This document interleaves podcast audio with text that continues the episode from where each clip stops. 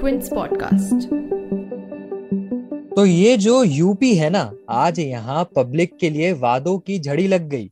दोपहर के वक्त बीजेपी ने अपना मैनिफेस्टो जारी किया। तीन घंटे भी नहीं बीते कि अखिलेश यादव ने भी मीडिया को बुला लिया और पार्टी का घोषणा पत्र जारी कर दिया। दोनों पार्टियों ने युवाओं, महिलाओं और गरीबों के लिए कई वादे किए। बीजेपी ने कॉम्पिटिटिव एग्ज़ाम में फ्री कोचिंग की बात तक कह दी तो उधर अखिलेश ने मनरेगा की तर्ज पर युवाओं के लिए न्यूनतम रोज़गार की बात कही है। कई पन्नों वाले इन घोषणा पत्रों में आपके लिए क्या खास है? आज उन्हीं को समझते हैं। Lights action politics UP elections में क्या बड़ा हो रहा है? जो हो रहा है, उसका मतलब क्या है? यूपी को जानने वाले एक्सपर्ट्स को सुनिए प्रतीक वाघमारे के साथ। क्विंट हिंदी की इस नई पॉडकास्ट सीरीज़ में ये जो यूपी है ना।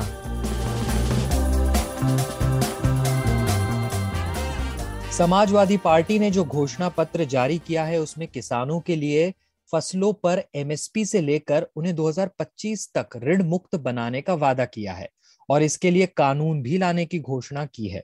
महिलाओं के लिए 1090 के तहत व्हाट्सएप और ईमेल के ज़रिए एफआईआर दर्ज करने की सुविधा लाई जाएगी।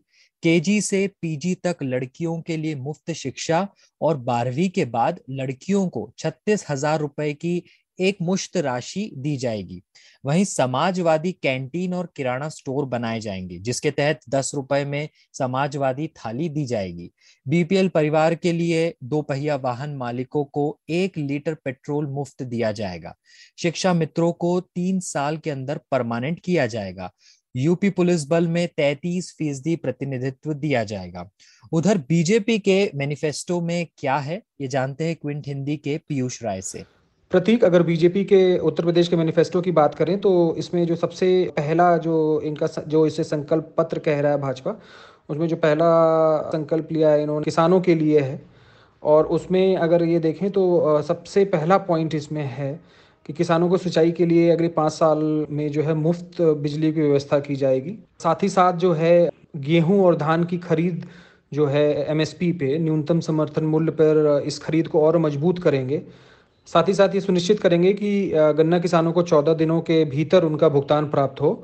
और अगर देरी से भुगतान किया जा रहा है तो ब्याज वसूल कर गन्ना किसानों को ब्याज समेत भुगतान किया जाए। ये व्यवस्था अभी भी है, लेकिन गन्ना किसानों का हमेशा ही एक कंप्लेंट रहता है कि उनका भुगतान जो है, बहुत समय तक लंबित रहता है। साथ ही साथ, एक हज़ार करोड़ की लागत से नंद बाबा दुग्ध मिशन की शुरुआत की जाएगी, जिसमें जो एक कोऑपरेटिव डेयरी कोऑपरेटिव सेटअप किए जाएँगे गाँव में। और पॉइंट है जिसमें पाँच हज़ार करोड़ की लागत से जो गन्ना मिल नवीनीकरण मिशन की शुरुआत होगी, जिसके अंतर्गत चीनी मिलों का जो है नवीनीकरण और आधुनिकीकरण होगा। जो दूसरा पॉइंट है इस मैनिफेस्टो में, वो है महिलाओं के लिए। इसमें मुख्यमंत्री सामूहिक विवाह अनुदान योजना के अंतर्गत जो गरीब परिवार के बच्चों को बेटियों को विवाह के लिए अब जो है एक लाख तक की वित्तीय सहायता दी जाएगी। साथ ही साथ प्रधानमंत्री उज्ज्वला योजना के लाभार्थियों को होली और दीपावली पर दो मुफ़्त एलपीजी सिलेंडर प्रदान किए जाएँगे। 60 वर्ष से अधिक उम्र की महिलाओं के लिए सार, सार्वजनिक परिवहन में मुफ़्त यात्रा की व्यवस्था की जाएगी। अगर इसमें युवाओं की बात करें तो सरकार का दावा है कि पिछले पाँच साल में तीन करोड़ से अधिक रोज़गार अथवा स्वरोजगार के अवसर प्रदान किए गए हैं और अगले पाँच वर्षों में हर एक परिवार से कम से कम एक रोज़गार अथवा स्वरोजगार का अवसर प्रदान करेंगे। साथ ही साथ जितनी भी विभागीय रिक्तियाँ हैं उनको भरने की इसमें कवायद की जाएगी। अगर हेल्थ सेक्टर की बात करें तो जो संकल्प पत्र में दावा है कि हर ज़िले में आधुनिक विशेषज्ञ चिकित्सा सुविधाओं के युक्त सरकारी मेडिकल कॉलेजों की स्थापना का लक्ष्य पूरा करेंगे। शुक्रिया पीयूष। इन घोषणा पत्रों पर चर्चा करने के लिए मेरे साथ हैं doctor Satish Prakash political analyst और दलित थिंकर। बहुत बहुत स्वागत है सर क्विंट हिंदी पर। जी जी प्रतीक जी नमस्कार।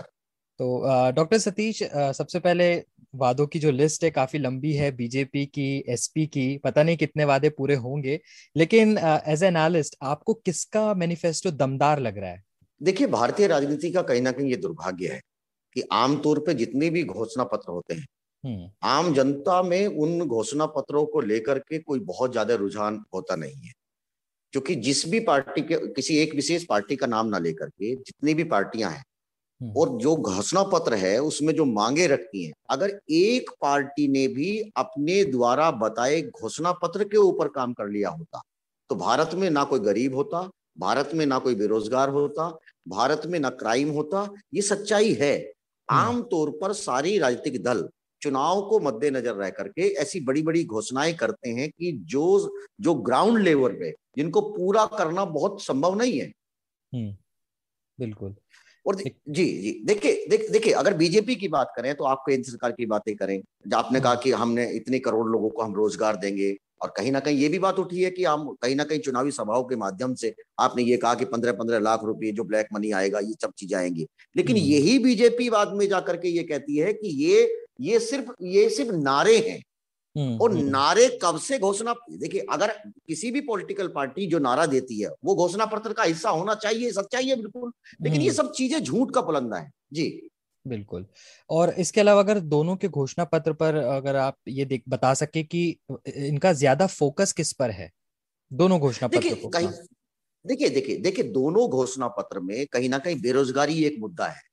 बीजेपी का घोषणा पत्र हो या सपा का घोषणा पत्र हो दोनों ये मानते हैं कि उत्तर प्रदेश नहीं पूरे देश में बेरोजगारी एक मुद्दा है लोगों के पास काम नहीं है इसलिए हम्म। दोनों ये कहते हैं कोई बेरोजगारी भत्ता देने की बात करता है कोई महिलाओं के लिए एक पैकेज की बात करता है किसान भी एक समस्या है लेकिन इसमें हम्म। एक चीज़ मैं बताऊँगा कि कहीं ना कहीं इस बात को लेकर के मुझे थोड़ा दुख भी होता है कि ठीक है किसान एक मुद्दा है देश में इसमें कहीं कोई दोराई नहीं लेकिन हम्म। कहीं ना कहीं एमएसपी भी एक मुद्दा है है ना और हाँ। दोनों दल ये कहते हैं कि हम एमएसपी के ऊपर जो है फ़सल खरीदेंगे लेकिन हाँ। मुझे दुर्भाग्य ये लगता है कि जिस स्वामीनाथन रिपोर्ट के आधार पर तमाम दल ये मानते हैं कि एमएसपी लागू होना चाहिए उसी स्वामीनाथन रिपोर्ट के उस हिस्से पे आप चर्चा नहीं करते जिसमें स्वामीनाथन ये कहते हैं कि जो लैंडलेस पीपल है क्योंकि तो हम्म। भारत में बहुत बड़ी आबादी ऐसी भी है कि जिनके पास जो काम तो कृषि का करते हैं लेकिन उनके हम्म। पास लैंड नहीं है और उनके पास हम्म। लैंड नहीं है इसलिए स्वामीनाथन ये कहते हैं कि ऐसे लोगों को एक एकड़ ज़मीन मिलनी चाहिए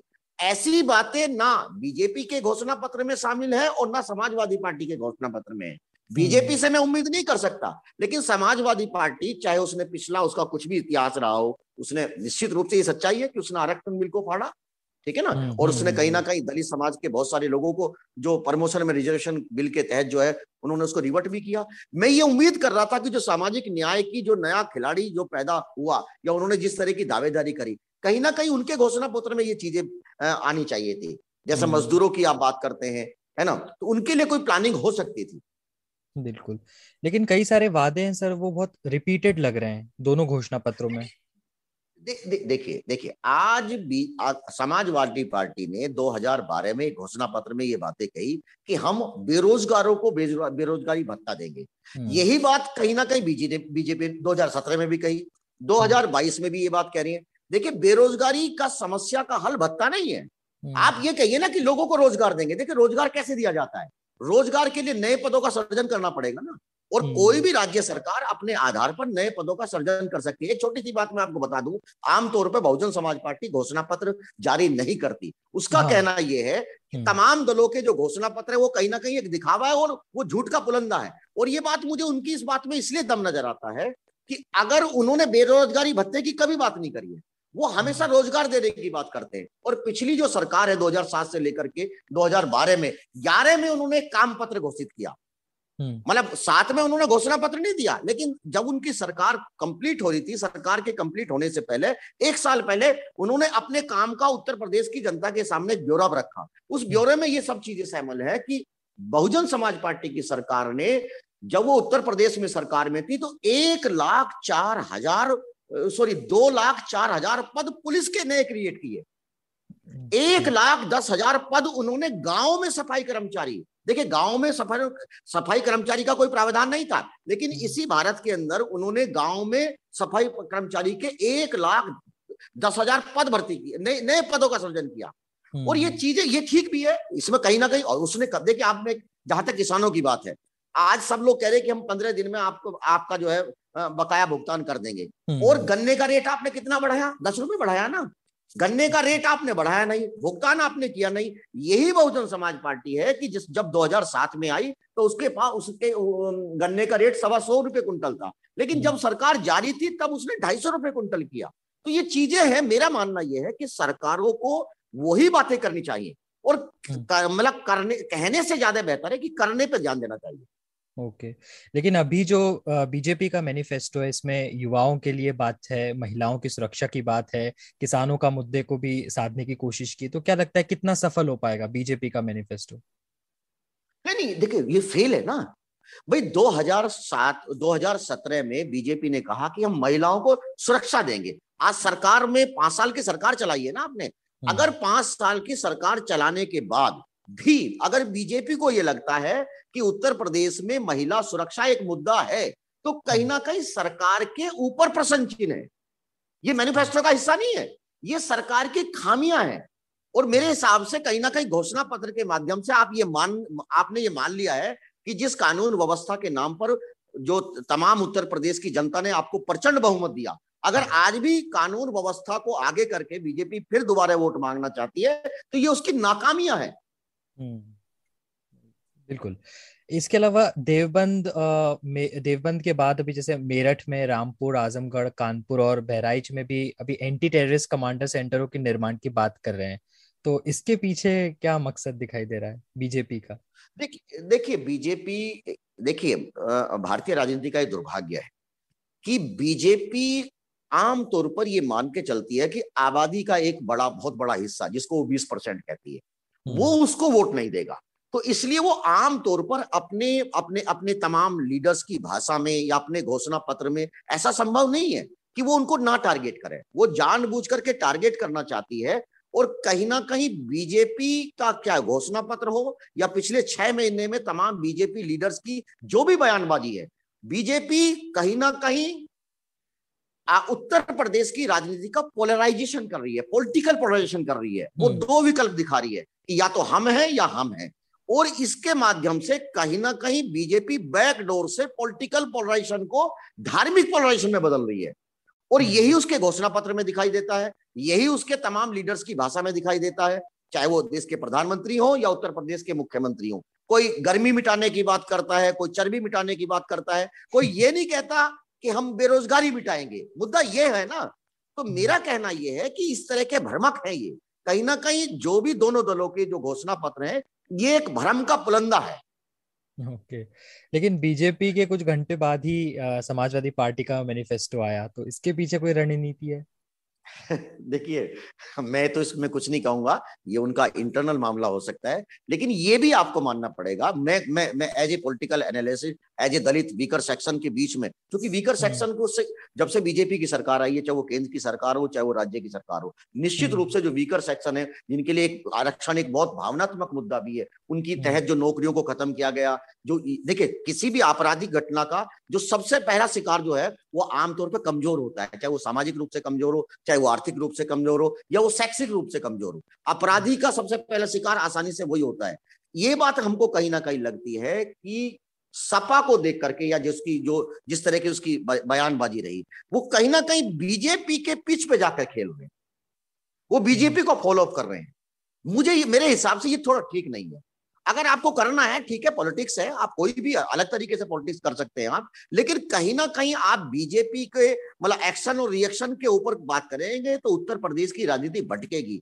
और जब जब उत्तर प्रदेश की राजनीति भटकेगी उत्तर प्रदेश में धार्मिक पोलराइजेशन होगा धार्मिक पोलराइजेशन का सबसे बड़ा बेनिफिट हमेशा बीजेपी ही उठाती है इसलिए हम्म। बीजेपी ये चाहती है कि किसी भी तरीके से वो उत्तर प्रदेश की राजनीति को भटकाए और उत्तर प्रदेश की राजनीति को भटकाने का यही तरीका है कि उत्तर प्रदेश की राजनीति अगर धार्मिक पोलराइजेशन उसके लिए मुद्दा रहेगा या धार्मिक पोलराइजेशन हो जाएगा तो जो जनमानस के मुद्दे जहाँ से सवाल पैदा होते हैं जब शिक्षा स्वास्थ्य सड़क और कानून व्यवस्था के ऊपर सवाल बीजेपी से पूछा जाना चाहिए ना या हिंदू हम्म। मुस्लिम क्यों होता है लेकिन मुझे नहीं मालूम कि बीजे समाजवादी पार्टी की रणनीति हो सकती है या उनकी कोई मजबूरी हो सकती है कि एक तरफ़ बीजेपी घोषणा पत्र करती है उसके हम्म। थोड़ी देर बाद बीजेपी घोषणा समाजवादी पार्टी घोषणा पत्र हम्म। लेके आ सकती है ओके।